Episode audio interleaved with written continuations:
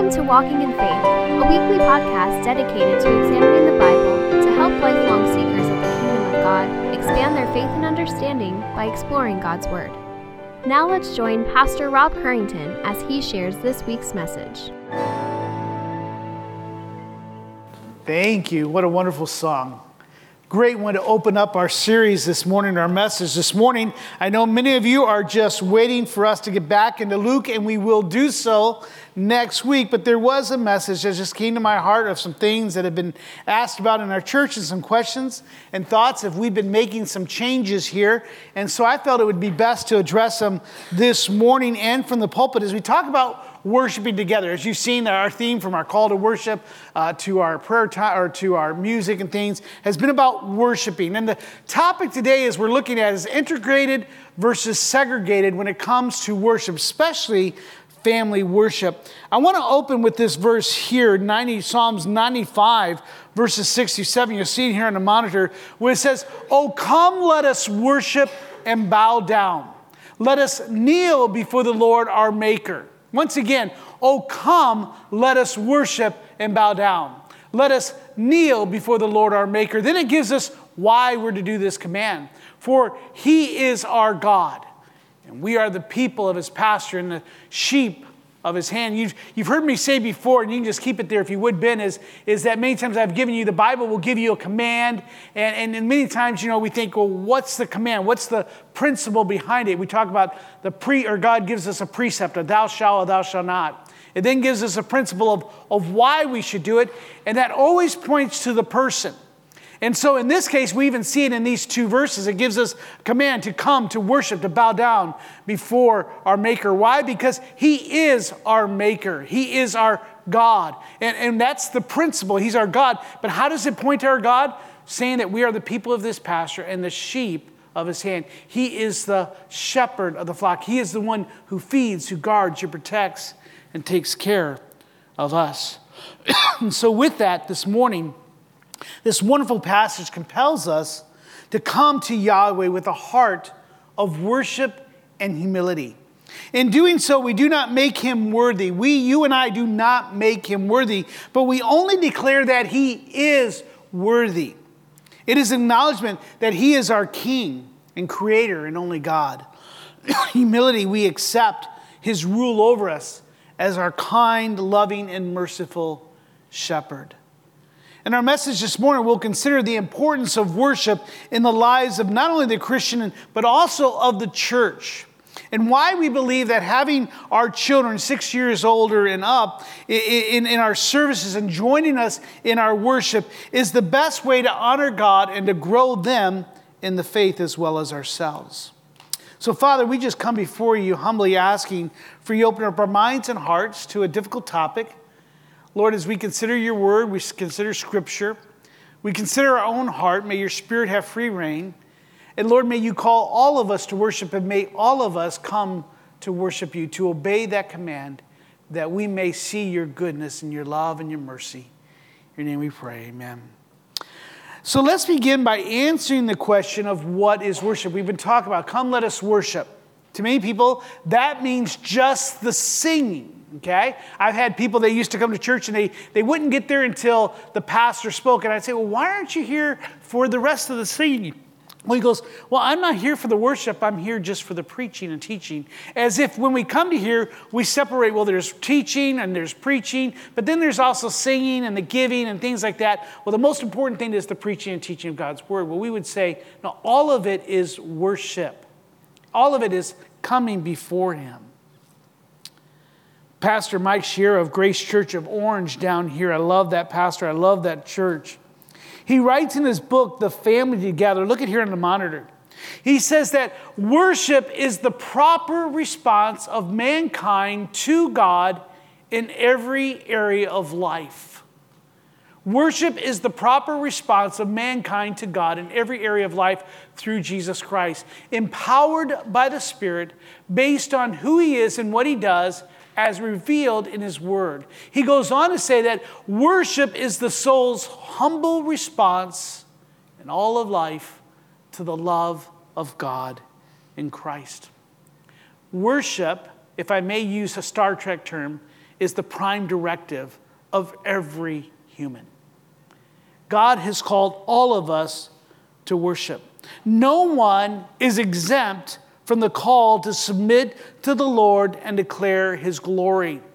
Whether you are a Christian for 92 years, you are just a six year old, or whether you are someone who, who disobeys God, who hates God, or maybe you're an atheist who denies God, even they are called to come and worship God. Even the demons themselves and Satan are called to worship God. Scripture tells us that the heavens themselves declares the glory of God and the sky above proclaims his handiwork. He goes on to say that even if all humanity was silent, the rocks themselves would cry out that God is God. Man as the highest of all create creatures and all of creation are to join in that heavenly chorus. Of course, we know that our first parents failed miserably in doing so. They did not join creation in glorifying and worshiping God, but went their own way, plunging all of humanity into sin. Yet God still promised redemption and reconciliation through that term, the seed of a woman. In other words, He said there would be a child of promise, a child who will, who will crush the serpent's head, one who would come who would be the snake crusher. However, in chapter 4 of Genesis, we read that their first sons, Cain and Abel, that Cain killed Abel, once again demonstrating that evil had penetrated the heart. So, as we come to Genesis 4 in the middle, Abel is dead, the one who God accepted the sacrifice. Cain is banished and ostracized as a murderer. At this point, Adam and Eve might have even despaired of any redemption. However, as we continue through this chapter, we read in Genesis 4:25, you'll see it in here on the monitor, that Adam knew his wife once again, and she bore a son and called his name Seth, for she said, "God has appointed for me another offspring instead of Abel, for Cain killed him." To Seth also a son was born, and he called his name Enosh. And look at that underline. And at that time, people began to call upon the name of the Lord. The reason for Eve's joy in birth of Seth is not only that God gives her another son, but that the promise of God, the snake crusher, the hope of a redeemer would continue. You have may, may have noticed that it wasn't around, if you were to do the math, it wasn't around 235 years after the sixth day of creation after the fall that people began to worship. They began to seek after God. It was only until the time of Enosh that people began to call upon the name of the Lord. Pastor John MacArthur notes that as men realize their inherent sinfulness with no human means to appease God's righteous indignation and wrath over the multiplied iniquities, they finally turned to God for mercy and grace in hopes of a restored personal relationship. And so, from that time on, as we continue to read through Scripture, we read of Yahweh, God, calling out men to worship Him. Men like Noah, Abraham, who was an idol worshiper at the time, Isaac, Jacob, Moses, the children of Israel, and so on and so forth. That call continues today and will continue for all eternity. The Apostle Paul writes in Philippians chapter 2 9 of Jesus, it says that God has highly exalted him, as we now know that Jesus comes as the Redeemer, the snake crusher. And every uh, God, God has highly exalted him and bestowed on him a name that is above every name. So at the name of Jesus, every knee shall bow in heaven and earth and under the earth, and every tongue confess that Jesus Christ is Lord to the glory of God the Father. So there will be a day when all will come and kneel before Christ, amen, and declare that He is Lord. Some will do it willingly as they have experienced His redemption, others will say it through bitter teeth and resentment as they are forced to understand and recognize. The Westminster Shorter Catechism captures this duty, our duty as God's highest creatures, to glorify Him, to worship Him, perfectly when it states here look at this that man's chief end is to glorify God and to enjoy Him forever. Leave that up. I want you to look at it. I want you to memorize it if you can. Take a picture of it with your phone if you need to. Write it down somewhere. Is this this is what you and I were created for? Is to glorify God and to enjoy Him forever. What's your purpose in life? Typically, it's just to enjoy your life, to have your best life, to make every day like Friday, right? To get the most out of life, to enjoy all of its rewards, to, to wring out of life everything that you can. But as we see here, the chief end of man is to glorify, to worship God, to make much of Him, and to enjoy Him, His goodness, His love, His mercy. Scripture informs us that we are to worship Him through singing and through praying, through our giving, through our serving, through the reading of Scripture and the preaching of the Word, all things that we try to incorporate in each and every one of our gatherings. Now, there are three ways that you and I can worship to glorify God and enjoy Him forever. There are three ways that you and I are going to look at that, how we're called to do that today, to worship the Almighty Creator.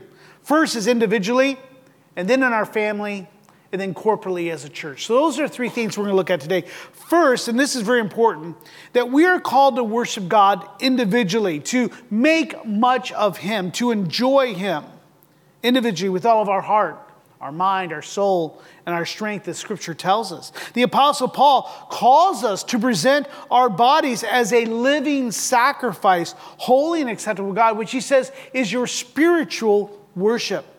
To worship again, is to focus on God's person, His character, His goodness, His mercy as our Father, our Savior, and our Helper. Speaking of the Trinity, the Father, the Son, and the Holy Spirit. It's to focus on Him, not on the things of the world. Hence why He says, Seek those things in Colossians that are above. That's what God has called us to do, set our affections on things above. This worship is to never cease. Every moment of our life is to be spent worshiping our Creator in all that we do and think. There are no vacation days, there are no respites from God. This is something that you and I are to continually do. Our ability to worship our Creator is what separates us from the rest of creation. It's not indoor plumbing, it's the ability to worship Christ. Only man was given the privilege and the responsibility to gaze up into heaven and to know who God is, to know that God is. We are the only ones of creation who can accept and receive our food and then gaze up into heaven and give thanks to God for our shelter, for all that we have. So we are called to worship God individually, each and every one of us. 24 7. We are to pray without ceasing. We are to give thanks uh, without ceasing. These are the things that God has called us to do. So it's not just for the families, it's not just for parents, it's not just for married couples. If you're single, you are called to worship God where you are in your life now.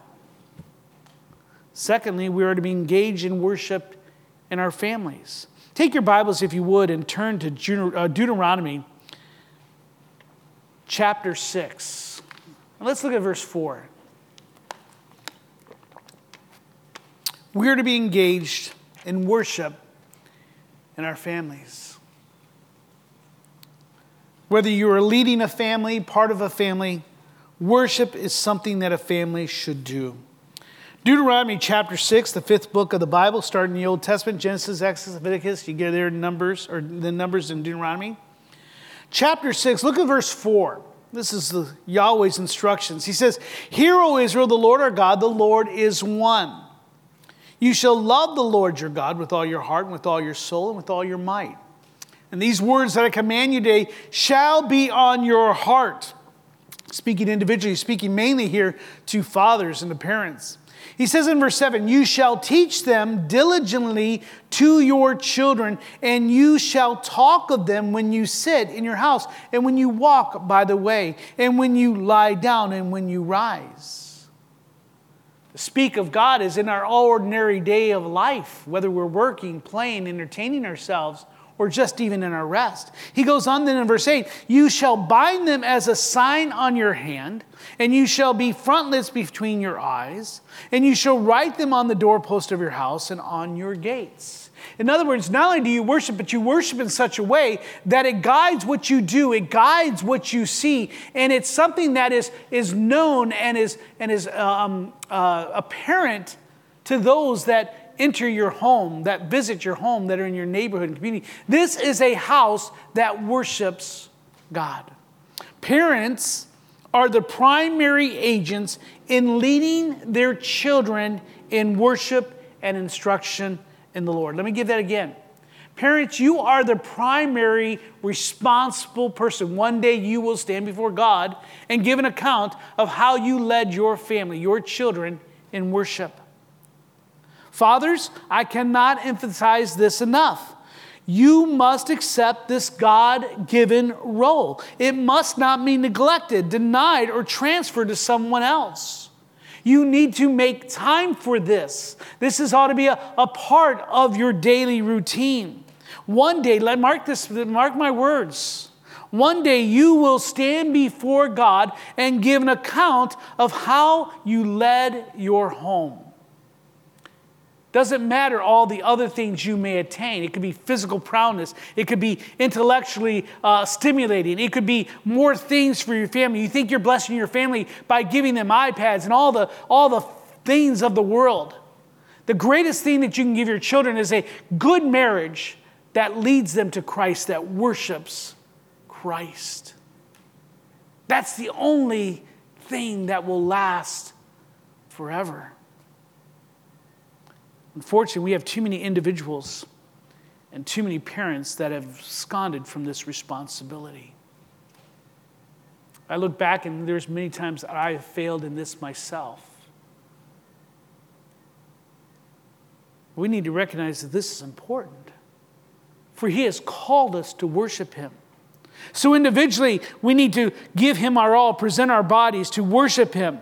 Third, uh, secondly, as parents, we need to lead our children, our family in this type of worship. Husbands, you are to help lead your wife. You are to present her as Christ presents the church, it tells in Ephesians 5. That we're responsible for the sanctification of our wives and helping them to come and know and love God as well as ourselves. Now, thirdly, and this is where we're going to camp for the rest of the, night, the afternoon, morning. I don't want to scare you. Thirdly, we worship at church. We worship at church. This is the very purpose of the local visible church. We, we know that when we become saved, we all become members of that invisible universal church, all the believers of all times, of all places, where we come and we're part of the bride of Christ, the body of Christ. But yet, the local church is a visible expression of that universal body.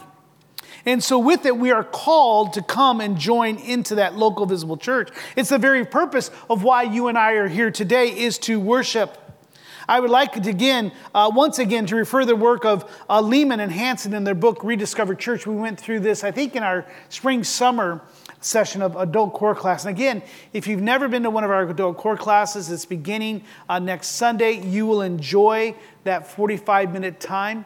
Uh, I want to encourage you to come to that. But they define the church as this, and I want to stay here for just a moment. Read it with, again, with me silently. It's a group of Christians who assemble as an earthly embassy. So, as we come here, I, I, mentioned that a little bit earlier. When we come here, there is no national borders here, uh, there is no ethnicity here.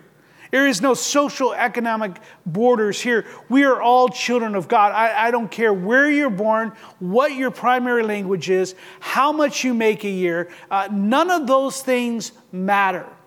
You are a child of God. Now, that doesn't mean that everyone who attends a church is a Christian, just like that anything that you put in a garage is a car. Okay? So, with that, that's not a laugh? Okay, we'll just go on. Tony, you can take that part out if you need to. What we need to understand is that not everyone will be a Christian, and so there are going to be those who come and observe what you and I are doing as we worship. Okay? But it is a called out embassy of Christ's church. It's a place of safety, of protection, of where we're coming under the banner of Christ. Just as if you were in some country, maybe a hostile country, and you went and you were visiting there, things got a little bit hot, maybe there's a revolution, maybe things are not going well, and you feel unsafe, you then go to the United States Embassy and you are under the banner and protection of the United States. So you are here today in the citizen of the kingdom.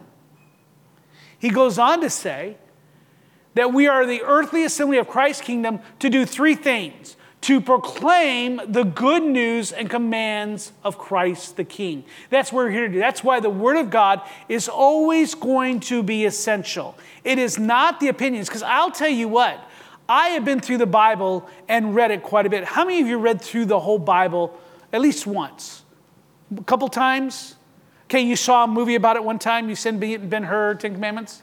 And let me tell you, as you go through those pages, I don't care what translation you may find or read from, you will not find, get this, write this down, you will not find your opinion, nor mine.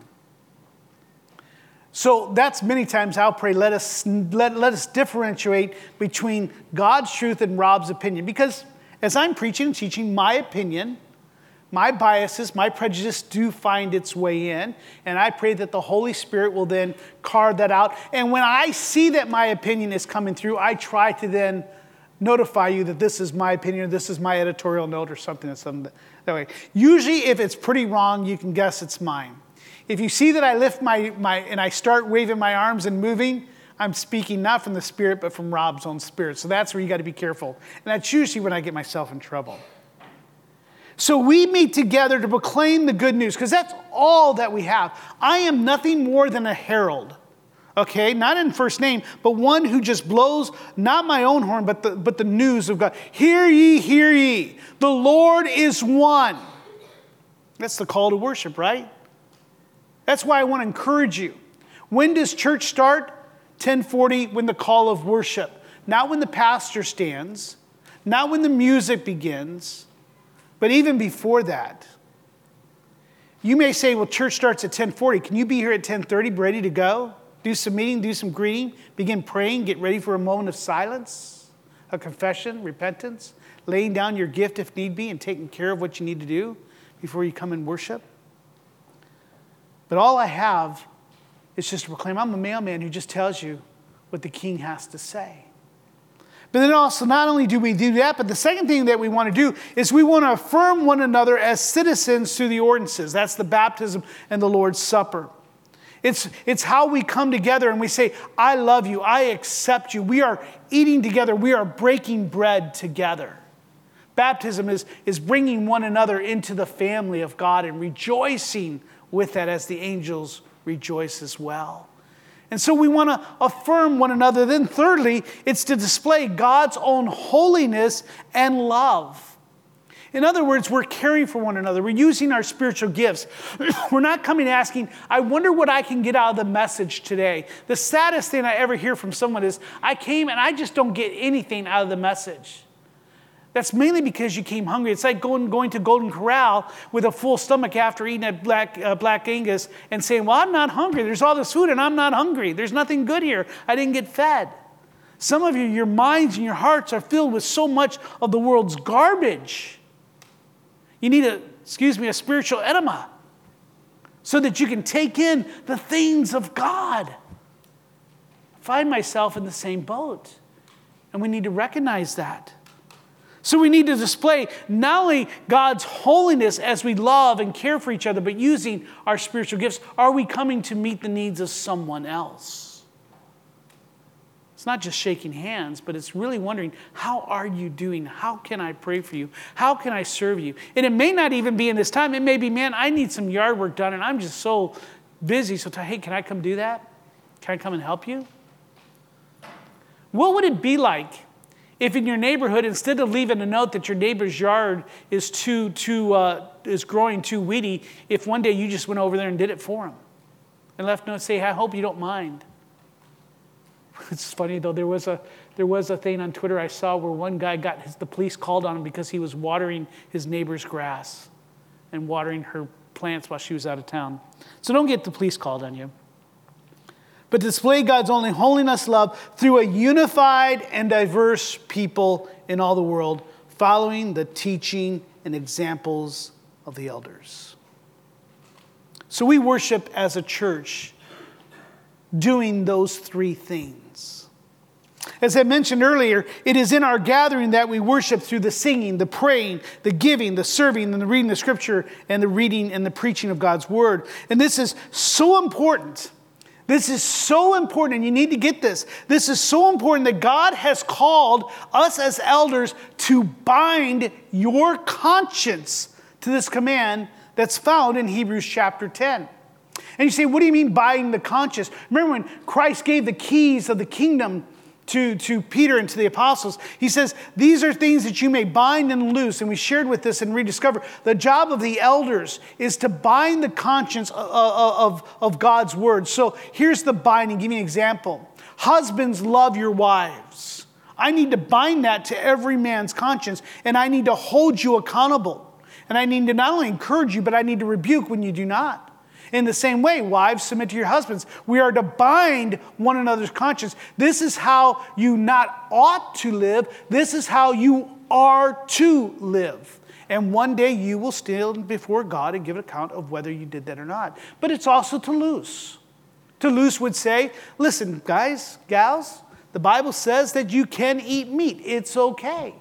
Don't be offended if someone likes to eat meat. It doesn't mean that you have to observe a Sabbath day. That's the loosening. These are not things of conscience. But the Bible tells me, now listen, I'm going to be a little bit more stronger emphasis here. Do not lose me.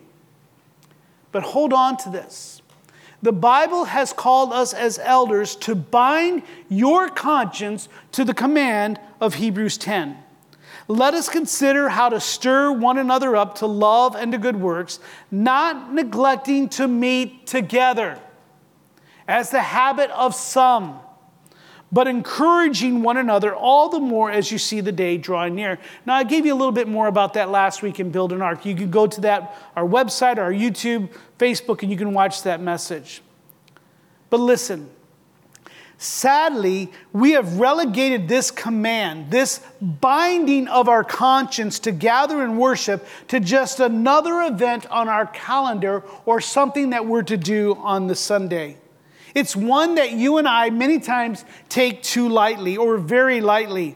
It doesn't take much for us to skip our gathering for Disney, the beach, the park, sports for our children, or some family event or just to relax because we had a family event, a picnic, a party on Saturday. So now I need to rest and relax before I go back to work on Monday. I know this may, may come across as harsh, as a harsh rebuke, especially to those of you who are here. I'm preaching to many of you that are in the choir, so to speak. But what a tragedy it is that those that worship a false demonic gods are more dedicated to their gatherings than the very children of the one true living God. Those who, who, who gather to, to worship a false demonic God are more committed to us. They are so committed that they will hijack planes and fly them into a building, strap on a suicide vest, and kill uh, as many as they can. They will be here this morning, this Sunday morning. You might pass them. Jehovah Witnesses here every morning passing out their flyers. But I can't go to Sunday because, man, man, I had a hard day. We had a late night last night. I'm sorry. And I know this doesn't usually come from me, but I need to bind your conscience. This gathering here of God's people, of this church, especially if you are a member, is not, what's the opposite of mandatory? optional, it's mandatory. How many Sundays have you missed the gathering for little excuses? Will that excuse pass muster the day you stand before God and He gives you account of your time? Now, let me say, there are many of you that may be here every day, but yet you're still, your mind is not here. You're just coming out of duty. You're not coming to worship. You're not coming to get something from it. You're not praying about it. Preparation for Sunday begins Saturday night, by the way, especially if you have children. Your mind already be, ought to be praying and think, Lord, I, you know, we get to come to Sunday service. We have this great privilege and responsibility to be here. There are many that cannot meet in other countries. For two years almost, there were churches that were shut and closed. Not this one, but others that did. But we must gather. To whom needs to hear this word, this rebuke, may you hear it. Instead of responding with bitterness, with excuses and resentment, I pray that you respond with confession repentance and a renewed commitment to attend the gathering of God's children as He has called us, commanded us to do. God is merciful to those who come to Him. Far too many proclaim and profess Christ, but have no fear of Him. And let me share with you fear God. Fear God. For all that you read, all that you watch, all the programming, all the things you think, all the things that you do will one day flash before your eyes as you give an account to Him. Salvation will be yours, but you will lose so much more. So let us hear what He says that we are called to worship as a community, as a gathering. And for this morning, I want to dwell on this last point gathering on Sunday as a covenant people to worship God. This would be a good time to remind ourselves that we are committed to here at develop at OVBC to develop lifelong seekers of the kingdom of God. So whether you've been a Christian for years or you're a brand new Christian or not even a Christian, our goal is to develop you and to be a lifelong seeker of the kingdom of God. Not the things of the world, but the things of God. We do this as we obey the Great Commission to, to, uh, to go out to the world, to baptize, to, to, to hear and listen to the things of Christ with the heart of the Great Commandment, which is to love God with all our heart, soul, and mind, and our neighbor as ourselves. And our vision here, here's where I want to get to the meat of the message. Our vision for our children is the same for our adults which is that they too may become lifelong uh, seekers of the kingdom of God. And that they too will become the aroma of God, a fragrance of life to life to those around them. Take your Bible, if you would please, and turn to Psalms chapter 78. Middle of your Bible, Psalms chapter 8. And what we read in this passage is that Scripture teaches us that children were part of the gathering of God's people in Israel. In Psalms chapter 78, in verse 1, Give ear, O my people, to my teaching. Incline your ears to the words of my mouth. I will open up my mouth in a parable. I will utter dark sayings from old. Verse 3 of chapter 78. Things that we have heard and known that our fathers have told us. Are you getting Our fathers have told us. Look at verse 4. We will not hide them from our children, but tell to the coming generations the glorious deeds of the Lord and his might and the wonders that he has done. He has established a testimony in Jacob and appointed a law in Israel, which he commanded our fathers to teach their children, that the next generation, verse 6, might know them, the children uh, yet unborn, and arise and tell them to their children, so they should set their hope in God and yet not forget the works of God, but keep his commandments.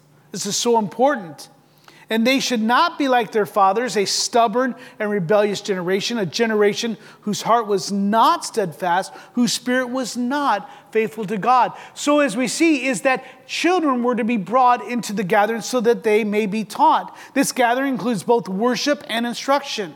Other scriptures demonstrate that this was the normal flow of, Israel, uh, of, of worship in Israel. Look here in the screen. I think I might have them in Nehemiah. It speaks after they built the wall, after 70 years of being uh, um, uh, kicked out of Israel, and they came back and they built up the walls of Jerusalem, which had been torn down. And it says, after they do it, they offered a great sacrifices that day and rejoiced, for God had made them rejoice with great joy.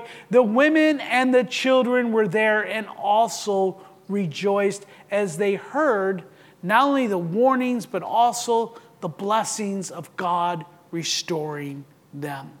Second Chronicles, once again, meanwhile, all Judah, as they went and repented before the Lord for their generations of sin, it says, all of Judah stood before the, law, the Lord and with their little ones, their wives, and their children. Now, hopefully, prayerfully, by this point, you've come to understand and accept the importance of gathering to worship God. It is a command, it is a call, it is why we were created. And by the way, it is what we will do for eternity. For many, this is not difficult. But it still can be difficult to understand and accept when we speak of keeping children six years and older up with us in our main service during the whole service. We used to have a Sunday school before COVID. We used to separate them for years. And this change may seem abrupt and arbitrary. Why are they doing it now? And I'd like to try and answer some of those questions as we put the background. We are called to worship individually, as families, and as churches. It is our portion. It is not something we're to neglect, but we're to do. And also seeing that we are to do this together. I want to try and answer some of those questions and quell some doubts that may remain. So I'm going to give you three things, I believe, or at least two. First is the first obstacle. So here's the first obstacle I think that many parents or other people will have about keeping children with us in worship. The first obstacle is going to probably just be personal, right? You want your children to enjoy an experience of children's church that many had growing up, that you had growing up. And there's nothing wrong with that. I came to know Christ in 1972 in children's church. My teacher was Mrs. Erickson, and though I don't remember the lesson or story, I do remember her taking the time to lead me through the Gospels and lead me in prayer for salvation. I remember that clearly. My own uh, kids enjoyed and learned through Sunday school uh, teachers and children church leaders. Many of them had a great impact in this life. In their life. To this day, I teach my grandchildren those old children's songs that never lose their charm. And how many of you still remember those old children's songs? I, I remember we sing them all the time. To be honest, those are the ones that I usually go to the most when I'm thinking about something or praying about something. So there's a personal need, there's a personal desire to have our kids to enjoy what we enjoy. We're concerned that they may not learn uh, as much from there. They might lose what's going on. Now, that's the personal. The second obstacle may be practical concerns. Children can be difficult to handle at times. As they get bored, they get squirmy, and they get frustrated. Now, those are just the men that are over 50. But uh, there's also children that have that as well. You have a hard time paying attention to the passage because you're spending most of your time and constantly on alert for your child's behavior. And you're worried that they're causing a distraction for others as well around you. And I can understand that that concern. It can be difficult to preach and teach as I'm up here, as I see kids talking and squirming and messing. It's just as it's difficult as I see people get up and come down, knowing that, hey, it's part of life, but it can be difficult as well. So I understand those practical concerns, but of those, those are some very good examples. And there are actually some serious concerns, and I don't want to be guilty. We as elders do not want to be guilty of dismissing your concerns, whether it's personal or practical, outright. But if I may, I would like to join uh, to, to, to point out to you some principle, a principle and a purpose that leads to this decision. It will not take away those obstacles, but can help us deal with those obstacles. First, the principle of having the children with us is articulated, articulated very well by a group by Tedd and Margy Tripp. And by the way, they're having a, a conference at Foothill Bible Church in October. I'm going to get more information, and I think the cost is very little. It's a Friday and Saturday. But I just want parents right now, I want you to truly consider going to this event. And if there's childcare is an issue, please let me know. I'm going to look at the cost and see if there's something that the church can do to help you get to this. It's just up the 57. It's the home church of Landon and uh, Nicole, as well as the Mulligans as well. And so Tedd and Margy Tripp, they have a great book. But here's what they say about family worship as it prepares the heart for corporate worship. They write this Family worship is expanded in corporate worship. Get that? So, family worship is just expanded in corporate worship. That gives weight and significance to your daily routine. It's not just your little family who does this daily ritual, there are others, old and young, who worship God as you do.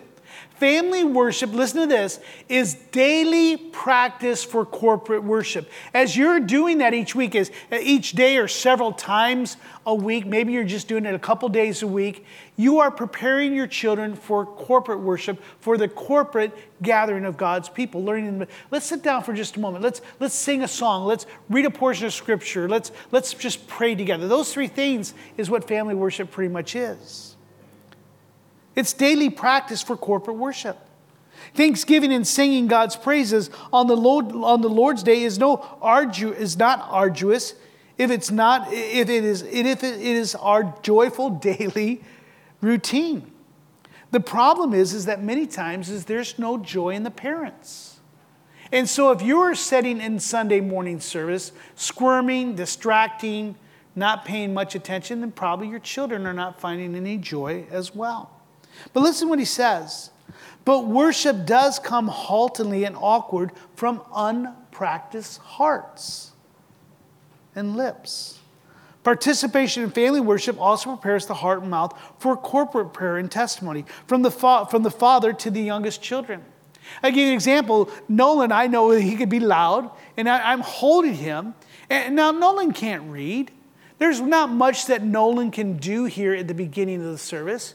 But as we were singing forever or forever, forever God is faithful, forever God is sure, his love endures forever. All I said is when it comes to his I sing, sing, sing, his love endures forever. Now, I don't know if you heard him. I think he got a couple of the words right. But every time that chorus up, I said, ready for his love endures forever. And then he would sing that part. Unpracticed lips. Un, um, un, uh, he doesn't even understand what I'm telling him to say. He doesn't know what the words mean. He, he probably doesn't even understand the concept of God yet. But what am I doing? I'm trying to prepare his heart. And we need to do that, for that was what God has called us to do. The pattern of scriptures was family joining the whole congregation in worship. Sunday school and children's church did not come into being until the latter part of the 18th, 19th century. Sunday school was started in England by those who wanted to have a time to teach children who were working in factories at, at nine years of age. And they said, Well, we'll teach them the Bible and teach them how to read and write through the Bible. And they met on Sundays because the factories were closed. This is not something that is commanded in Scripture. Children's worship, children's church, Sunday schools. The adult core class, by the way, is not. That's why I encourage you to come. I don't bind your conscience. Small groups is not in Scripture. That's why we encourage you to come. I don't bind your conscience. The only binding of conscience, I would say at 1040, you need to be in God's church. Hence why I say when you're on vacation, what do I say? Go to church wherever you are. There's no vocation from God. But going back, that doesn't mean that having, though, children separated part of the service is sinful or wrong. Many churches do it, we have done it ourselves. But we must ask is this the best practice of God's church, of the bride of Christ? Mike Shearer, going back to him in his book, he questions this. I believe it might be on the screen. Children's church is often a great time, and it is. I've enjoyed it growing up, my kids enjoyed it. They're led by godly people who love Jesus and the gospel, and they want the best for the kids many, many times. But when you think about what worship really is, coming before God, how can an organized church program that takes children out of worship with the whole church separating them be more effective than parents organically modeling worship and the body together modeling worship by including children? Scott Aniol, in his book, Let the Little Children Come, writes that children need regular biblical teaching just like adults. He goes on to state that worshiping God includes knowing, loving, and obeying God. And so we did do that in our children. We changed our children's program because we wanted, but, but we say, well, let's teach them in their age appropriateness. And there's nothing wrong with that. However, we believe that children can get much more from our main service than they can if we were to separate them. He continues to mark Scott Aniol in his book. He writes that the best way to practice the skills necessary for an, any activity, including righteous living, is through the imitation of others who have already mastered the skills. Observation of others performing the skills, followed by delivered imitation of those skills, leads to mastery. Now, you can take that in any job, in any employment time, in any vocation, in any type of thing or craft. Watching, learning, then doing, being observed, and being evaluated. This is how we learn. Modeling is part of the command and pattern of teaching in Scripture. The importance of imitation is found in Scripture, where Paul writes, I urge you, be imitators of me. Again, be imitators of me as I am of Christ. See what I do, do what I do. Philippians, brothers, join in imitating me and keep your eyes on those who walk according to the example you have in us. Many of you have been impacted not only by the Word of God and the work of the Spirit in your life, but by just observing someone. You say, Boy, I like how they handle themselves. Boy, I, I like how their marriage looks and how he responds to her and she responds to them in marriage. Boy, look at how they handle their children. They're not yelling and screaming and hitting and punching, but they're just getting eye to eye level with them. Many of us have been impacted by either men or other men and women who have modeled and people that we want to imitate. He says, What you have learned and received and heard and seen in me, practice these things and the God of peace will be with you. So one of the things that we want to do here and that we is to model what it means to worship. Now I work hard at trying to make my language down and put the cookies on the lowest shelf if I can and, and try to, to, to, to move my message to where I'm addressing uh, not only just married and the old, or seniors, but also those that are single, those that are children, so on and so forth. We try to do that in such a way, but your job is to take what I share with you, and then you're to take it, and there's your, there's your goal for family worship. What did, you, what did you learn in Sunday school? What was your favorite song?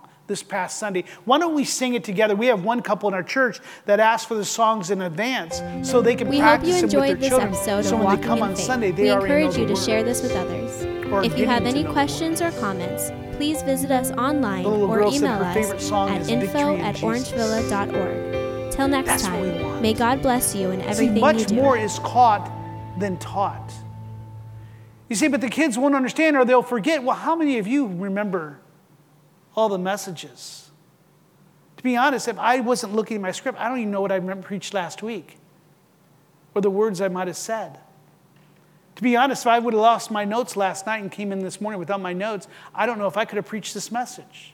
Why? Because our minds just don't always work that way. It's the colluminative effect. I don't, I don't think I said that right, but you get the word. It's that time being week to week.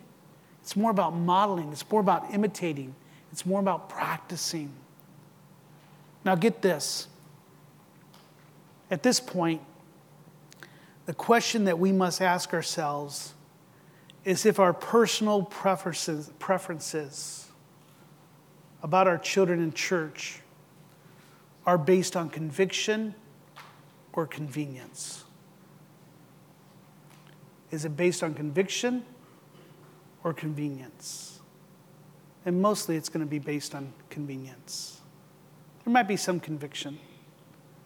But unfortunately, too many times we want just convenience. We're, we're getting close here. Now, let me give you the purpose of why we want to do it. The purpose of including children in our main gathering is found in 1 Titus chapter. I'm going to ask you to turn very quickly there. I'm going to go through this very quickly. I know time got away from me. Titus chapter 2. I just want to read this together. In this passage, the Apostle Paul has ordered Titus to Crete to help set the church in order. It seems that they were in disarray, struggling with false teachers. The apostle warns them to watch out for these men whose minds and consciences are defiled. He goes on to declare that they profess to know God, but they deny him by their works. They are detestable, disobedient, and unfit for any good work. That was their local church. And to combat this attitude from growing in the church, he tells Titus in Titus chapter 2, look at verse 1. He says, Teach what accords with sound doctrine. That's healthy doctrine. He's not saying tell stories there. He's not saying there's one church today that's the, the, the, their speaker is a comedian, a Christian comedian. Or maybe they're preaching on movies. But he says sound doctrine. He says older men are to be sober minded, dignified, self controlled, sound in faith, in love, and steadfastness. They are to model these things. Older women, likewise, are to be reverent in behavior, not slanderers or slaves to much wine. They also are to model this. They are, they, not speaking of Titus or the elders, he says they, the older and the younger, are to teach what is good and so train the young women to love their husbands and children to be uh, self controlled, pure, working at home, kind and submissive to their own husbands, that the word of God may not be reviled. Likewise, urge the younger men to be self controlled. So as we come in together, we are teaching and encouraging one another. We do that together. I'll never forget the time that Landon, he left. This is a good time to do it. Little Lando, he was having a little bit of trouble that first year that we were meeting together. And I remember one of the men in the church that he really just adores is Big Landon. We call him Big Landon, Landon Johnson. And so I don't know if it was Brandon that asked or if Landon that had asked. I said, hey, can Lando just sit with me? And all of a sudden they, that happened, and all of a sudden we're singing, and I, I, where's Lando? And all of a sudden I look, and he's sitting there with Landon sitting up straight, and he had the biggest smile on his face. Because Landon and Brandon have come together to join together to teach him and to be a man to him. For his birthday, he didn't get a toy from Landon. He didn't get some silly little thing. Landon, understanding uh, not only Brandon, but also understanding little Lando, got him the things that Lando really wanted a headlamp, a thing to start a fire with, you know, the camp and stuff that he loves, an axe. He gave him an axe of all things. Has anyone seen poor little Nolan? We better check on him. But why? Because he came to know him. And he chose that Sunday to imitate. Many of you do the same things, helping with the children, holding them. Don was doing that earlier. Many of you have done that. We see the children walking around. Why? Because they're children. We love them, we care for them. And we want to, we want to commit to loving all of our children. We, be, we believe that the best way to accomplish our chief end is as a family, as a covenant group of people committed to following Christ. You may recall, let's show this real quickly, and I'm going to jump here from Steve Lawson. Life is short, death is sure, judgment is coming, eternity is looming, heaven is waiting, and hell is heating. It's more important than ever that we commit as the bride of Christ to gather and worship our Creator, including our children. Studies have shown that children that are continually segregated in age appropriated groups in church, whether it's elementary, junior and high school, and then you got to have a program for the college age, and then the college people aren't ready for big church yet, so we have to have a young adults group, so on and so forth. They're just extending their adolescence so further. The studies have shown that the more groups they have, the less likely your child is to continue to go to church when they finally get old enough to go to big church. Let me tell you, we've had people here, we've had children's programs We've had children teachers who worked for years in our children's program. But when their kids grew up to be junior high, said, Oh, we're leaving because you don't have a junior high program. We will lose people because we do not have a children's program that we want our children in here. We lose people either way.